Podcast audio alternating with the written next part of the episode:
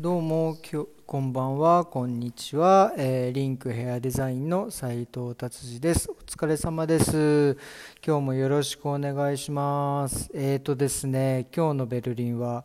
いやマジで寒かったです。本当にねもう今今日5月ですからね。5月でこんなに寒いのはねもうとんでもないですよね。なんか結局このこれも前回言いましたけど4月は30年ぶりの寒さだったっていう。これ5月も30年ぶりの寒さなんじゃねえかっていう勢いですよね。本当に。やめていただきたいです本当に。もうねすいません。なんか文句ばっかりで。でではリビルドに行ってみましょう。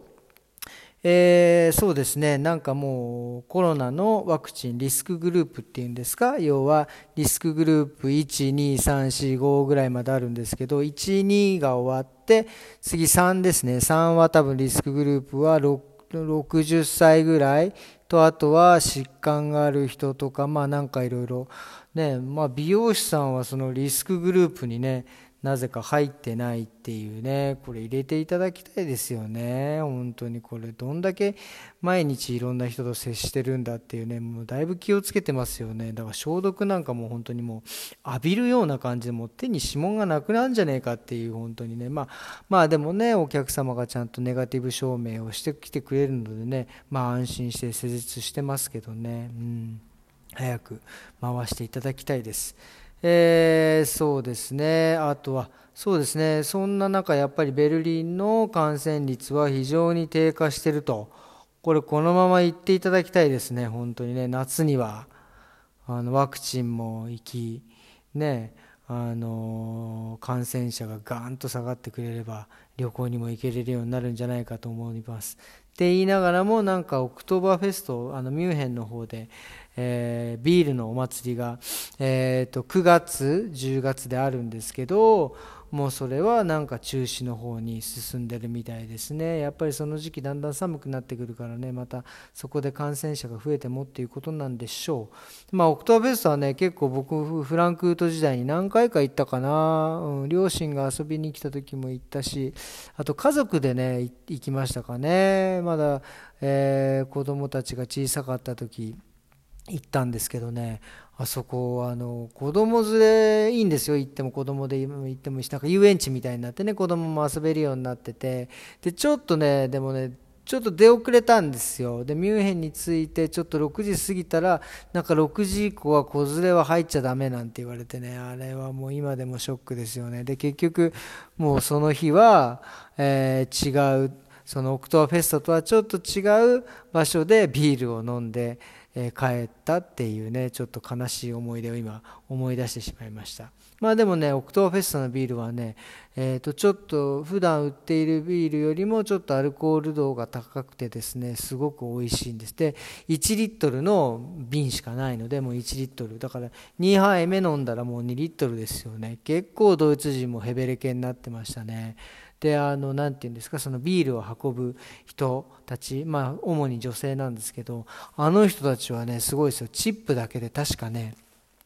1000ユーロぐらい毎日。1日、え10万ぐらいチップがね多分入ってるんですよね。多分もうみんなヘベレケですからね。もうチップバンバンあの渡すんでしょうね。でその上あの人たちこうなんかいっぱいビール瓶持ってねバーンと持ってくるからもう盛り上がるわけですよ。うんまあそれぐらいねその力とテクニックがないとそのなんか持ち運びができる人には、えー選ばれないんですけどね。まあぜひ機会があったら行ってみてほしいなと思います。さあ次はですねこれは出ました。誰かと思いきやジェニファー・ロペスですね。もう彼女は51歳なんですね。なんかチャリティーコンサートしてなんかポップ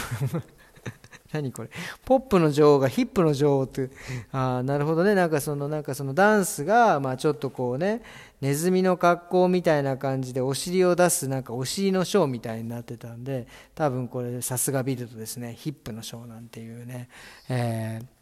音が書いてあってちょっと面白いので取り上げてみました。まあ、ビルドはまあこんな感じですかね。うん、で今日はですね実は昨日ねあんまり寝れなくてねなんかこうまあ寝れない時はいつもそうなんですけど、まあ、僕はあのあの本をね読むようにして、まあ、昨日はですね、まあ、Kindle で最近ね漫画を買ったんですよあのね、ドラゴン桜っていうあの東大を目指す漫画の2作目っていうんですか2がなんかね1巻から13巻まで全部13巻14巻までかな全部1円だったんで全部買ってですねただね笑えたのが多分ね完結がね16巻なんですよ。だからでもなので13か14までは1円だけど残りの2冊か3冊はあの定価で買ってねなんていうね。もうそこまでいったらもう買う買うしかねえじゃんと思ってね僕知らなかったんですけどもだから3冊またプラスしてね、え、ま買って。まあもちろんそれでもね全巻買うよりは安いんですけど。っていうね。でそれを買ってえー、最近読んでるんですけど面白いですね。何ですか？こう僕でもまず東大行けるんじゃないかっていうふうに思わせてくれる感じがね非常に面白い。でやっぱりあとあの今風の勉強法がたくさん載ってましたね。やっぱりオンライン。オンラインでその自分がやりたい時にその授業をスマホとかタブレットで見れる。でもこれは本当にいいと思いますね。僕これオンラインでしかもその何て言うんですかその録画になってるから、えー、巻き戻しとかもできるわけですよ。僕もねなんかやっぱ小学校、まあ、小学校中学校の時とかねまああんまり優秀じゃなかったからあれなんですけどその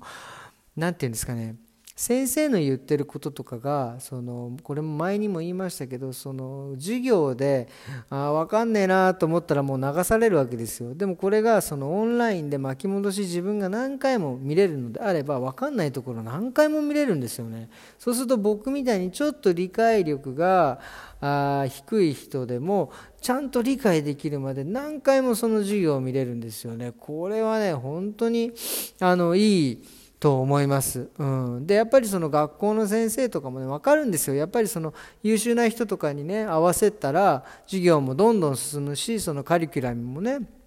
ちゃんと早めに終わるので、まあ、僕みたいにねこうちょっとついていけない、えー、パッパラパーナにはやっぱりちょっと合わせるのはあの難しいというのは分かるんででもこれがオンラインであればねこれ本当に僕にもねあのあの当時そんなものがあってあったらですね僕も東大行ってたかもしれないね本当に。であとは